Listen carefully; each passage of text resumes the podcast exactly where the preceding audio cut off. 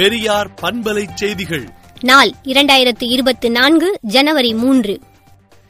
ஒன்றிய அரசு அமல்படுத்த உள்ள புதிய தண்டனை சட்டத்தில் உள்ள கடுமையான சரத்துகளுக்கு எதிர்ப்பு தெரிவித்து வட மாநிலங்களில் லாரி பேருந்து ஓட்டுநர்கள் வேலை நிறுத்தத்தில் ஈடுபட்டுள்ளதால் அந்த மாநிலங்களில் பெட்ரோல் டீசல் தட்டுப்பாடு ஏற்பட்டுள்ளது. பொது இடங்களில் முகக்கவசம் அணிந்து செல்ல வேண்டும் என்று அமைச்சர் மா. சுப்பிரமணியன் அறிவுறுத்தியுள்ளார். நாற்பத்தி ஏழாவது புத்தக கண்காட்சி இன்று தொடங்கி வரும் இருபத்தி ஓராம் தேதி வரை நடைபெறுகிறது. தகவல் தொழில்நுட்ப பிரிவு யாருடைய தலையீடும் இல்லாமல் தன்னுடைய நேரடி கட்டுப்பாட்டில் இயங்கும் என எடப்பாடி பழனிசாமி கூறியுள்ளார். மறைந்த கூகா செல்வம் உடலுக்கு முதலமைச்சர் மு ஸ்டாலின் அஞ்சலி செலுத்தினார்.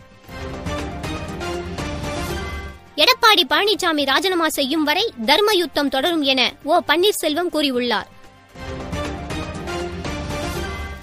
வங்கக்கடல் பகுதிகளில் இலங்கைக்கு தெற்கே வளிமண்டல கீழடுக்கு சுழற்சி நிலவுகிறது. இதனால் நீலகிரி மற்றும் தேனி மாவட்டங்களில் நாளை கனமழைக்கு வாய்ப்புள்ளதாக வானிலை ஆய்வு மையம் தெரிவித்துள்ளது. பால்கான் ஒன்பது ராக்கெட் மூலம் இஸ்ரோவின் ஜிசாட் இருபது செயற்கைக்கோள் விண்ணில் செலுத்தப்பட உள்ளது. சொத்து குவிப்பு வழக்கில் சிறை தண்டனையை எதிர்த்து உச்சநீதிமன்றத்தில் பொன்முடி மேல்முறையீடு செய்துள்ளார். நாடாளுமன்றத்தில் வண்ண புகைகுண்டு வீச்சு வழக்கில் கைதான நீலம் ஆசாத்தின் ஆட்கொணர்வு மனு தள்ளுபடி செய்யப்பட்டுள்ளது.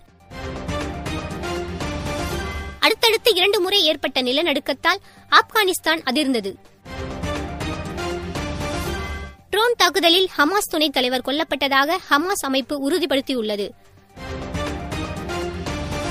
இஸ்ரேல் ஹமாஸ் போரில் உயிரிழப்பு எண்ணிக்கை இருபத்தி மூன்றாயிரத்தை கடந்துள்ளது. விடுதலை நாளேட்டை. விடுதலை டாட் இன் இணையதளத்தில் படியுங்கள். பெரியார் பண்பலை செய்திகளை நாள்தோறும் உங்கள் செல்பேசியிலேயே கேட்பதற்கு எட்டு ஒன்று இரண்டு நான்கு ஒன்று ஐந்து இரண்டு இரண்டு இரண்டு இரண்டு என்ற எண்ணுக்கு பெரியார் எஃப்எம் நியூஸ் என்று வாட்ஸ்அப் மூலம் செய்தி அனுப்புங்கள்.